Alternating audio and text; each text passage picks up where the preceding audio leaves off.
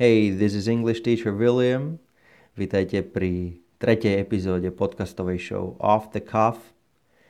Dnes si povieme o dvoch zdrojoch, ktoré by ste mohli doma používať a na to, aby ste si zlepšili svoj reading, listening, slovnú zásobu, niečo, čo vás môže baviť a čím sa môžete učiť doma angličtinu.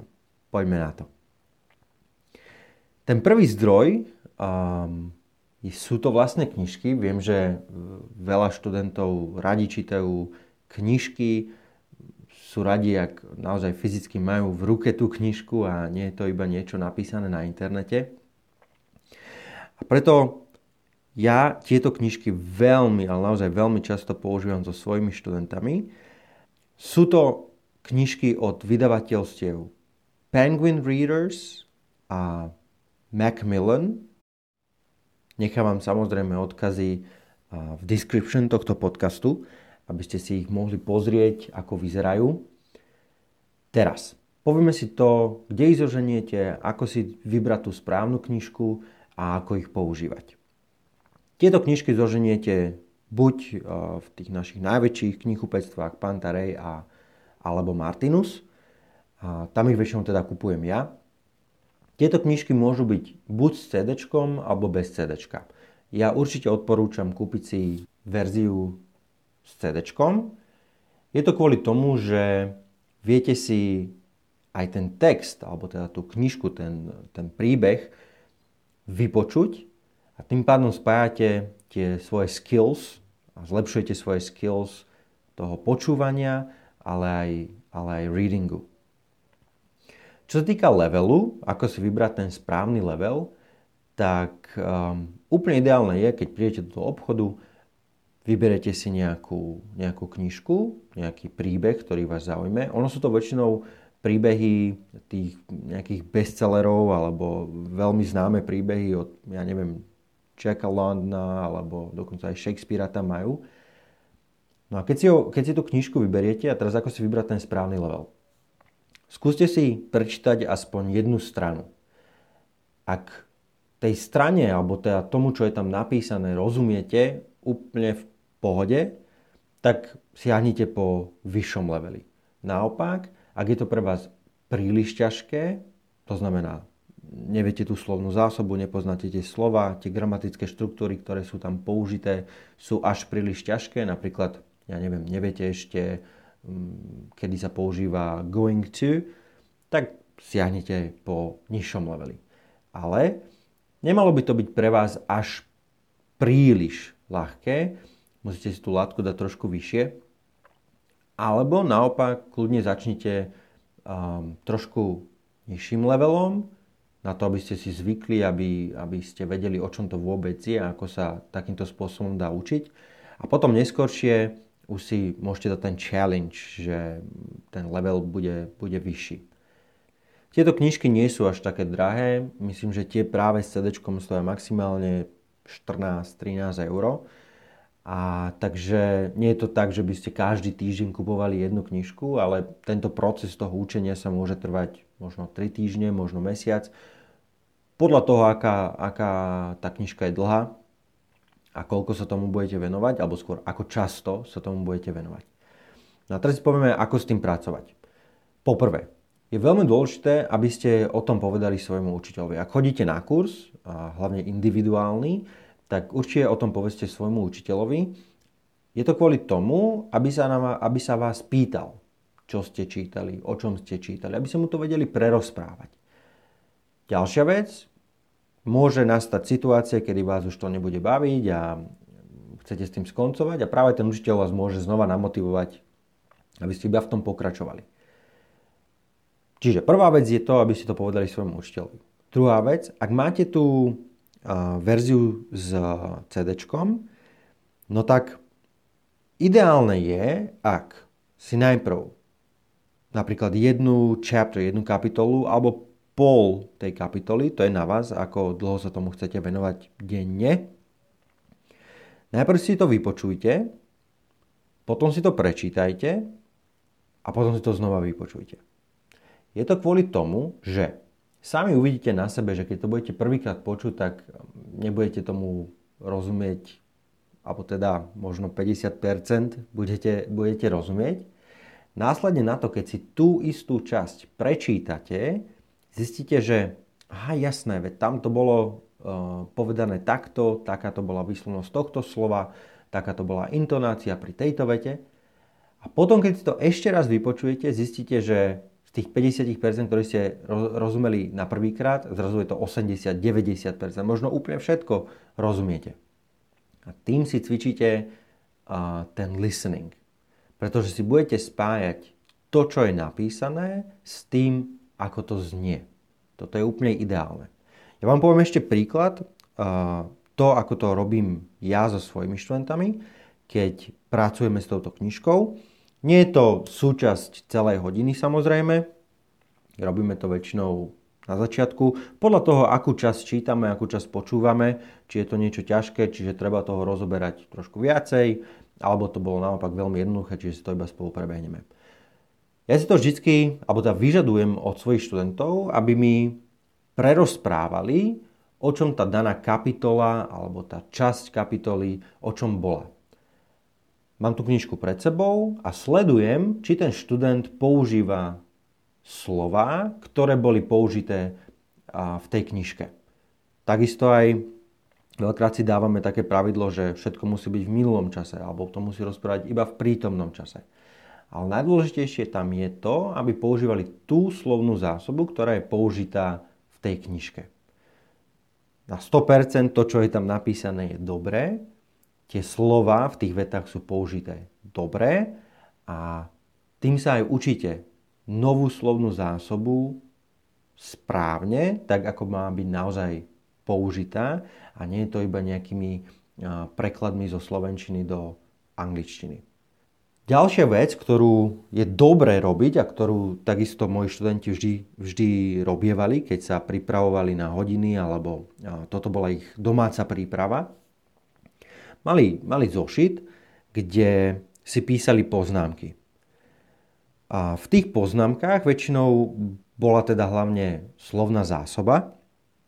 To znamená, ak natrafili na slovo, ktorému, ktorému nerozumeli, tak si ho napísali a väčšinou si nepísali preklad, alebo teda ak chceli, tak mohli, ale väčšinou si ho nepísali, ale skôr išli na výklad, výkladový slovník, online výkladový slovník, a ja odporúčam uh, Macmillan Dictionary. Napísali si tú definíciu toho slova a k tomu vždycky príklad. A týmto sa učili nielen to dané slovo, ale učili sa aj iné slova, pretože v tej definícii toho alebo výkladu, výklade toho slova boli použité aj iné slova. Hneď keď si to dali do, toho, do tej vety, to znamená napísali si aj príklad, tak učili sa to, v akých situáciách sa toto slovo môže použiť. My sme si to vždy na hodinách aj spolu rozoberali a veľakrát študenti nerozumeli, prečo je to použité takto, prečo je to použité onak, a tak sme si to vysvetľovali. Čiže jedno slovo vás dokáže naviesť na mnoho ďalších vecí, mnoho ďalších nových informácií pre vás. Na konci tej knihy, keď sme to už celé všetko prečítali, tak proste ten, tá, ten zošit bol naozaj zapísaný plno, plno slovami. Ale čo ma najviac tešilo vždycky, bolo, že keď sme mali na začiatku hodiny nejaký small talk, tak títo študenti dokázali pracovať so svojimi poznámkami excelentne. Lebo rozprávali sme sa o tom, aký bol víkend napríklad a častokrát si ten študent spomenul, a jasné, ja si pamätám, že v tej knižke bolo použité jedno slovo, tak si to nalistovali a povedali mi tú vetu správne. Takže odporúčam robiť si poznámky z tej danej knihy a možno naozaj, keď to budete čítať celé prvýkrát, tak to nebude o tom, že budete mať nejaké extra potešenie z toho, aký je ten príbeh super. Ale je to skôr uh, o tom, že naozaj učím sa tú angličtinu a keď to celé dokončíte, tak potom si prečítajte tú, ten príbeh, tú knižku s tým potešením. A budete sa o to viac tešiť, že zrazu tomu rozumiete a nemusíte sa zastavovať pri žiadnom slove, pri žiadnej vete alebo nejakej, nejakej gramatickej gramatike. Čo sa týka tých úrovní, tak e, je ich, myslím, že 5 pri oboch vydavateľstvách, nie som si teraz úplne istý. A čo znamená ten level? To znamená, že ten príbeh, keby ste si kúpili um, reálne tú knižku, tak je napísaná bez ohľadu na to, aká úroveň ste. Ale keď ste napríklad pre-intermediate a očakáva sa od vás, že viete, vymyslím si, tisíc slov a viete už minulý čas a nejaké tie priebehové časy, tak ten celý príbeh bude napísaný iba touto gramatikou a iba tými slovami, ktoré sú od vás očakávané. Preto je dôležité vybrať si ten správny level. Samozrejme aj iné vydavateľstva robia takéto knihy a myslím, že som vyskúšal aj možno nejaké dva iné typy, ale vždy mi tam niečo, niečo mi tam chýbalo alebo to až tak nezodpovedalo tomu levelu, ktorý, ktorý som pre toho svojho študenta chcel. Ďalšia vec, ktorá je výborná na týchto knihách, je, že väčšina z nich má na konci cvičenia. Cvičenia týkajúce sa príbehu, e, či sú to rôzne otázky, čo sa udialo e, v, tom, v tej danej kapitole, alebo to boli nejaké doplňovačky, výber správnych slov. Bolo tam toho, bolo tam toho veľa.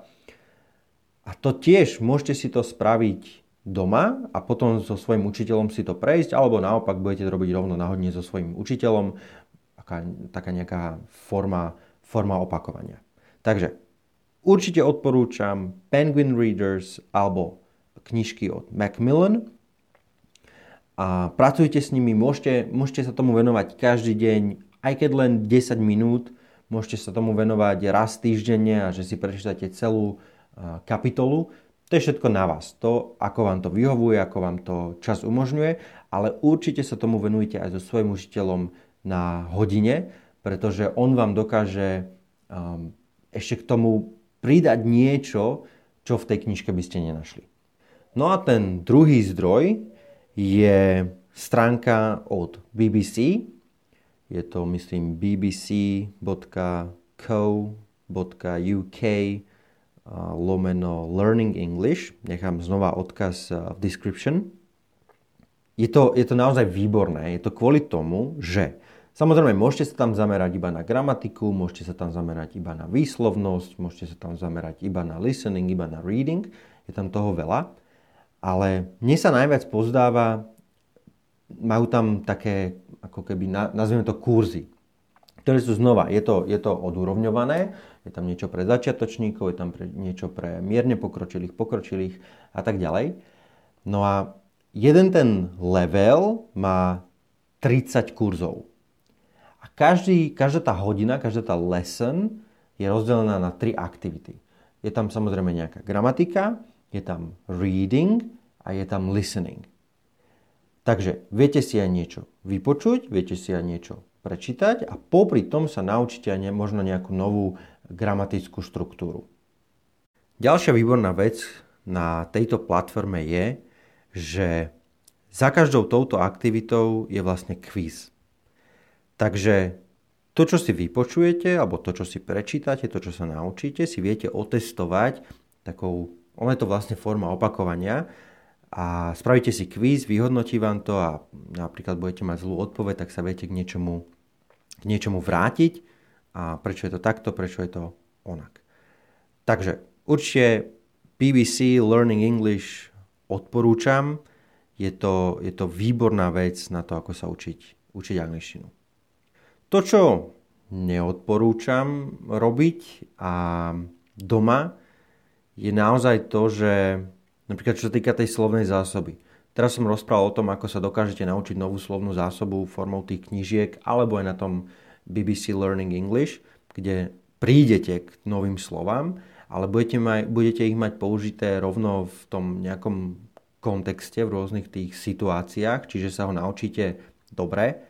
A ja neodporúčam napríklad to, aby ste si zobrali, vymyslím si, 10 slov, ktoré sú ani neviem odkiaľ, ale a že potom si k tomu napíšete iba preklady. To vám naozaj nič nedá a keď budete chcieť potom rozprávať a budete chcieť tieto slova použiť, tak jediné, čo vám zostáva je, že musíte si spomenúť najprv na slovenský preklad a potom na ten anglický. A takýmto spôsobom sa rozprávať nikdy nenaučíte.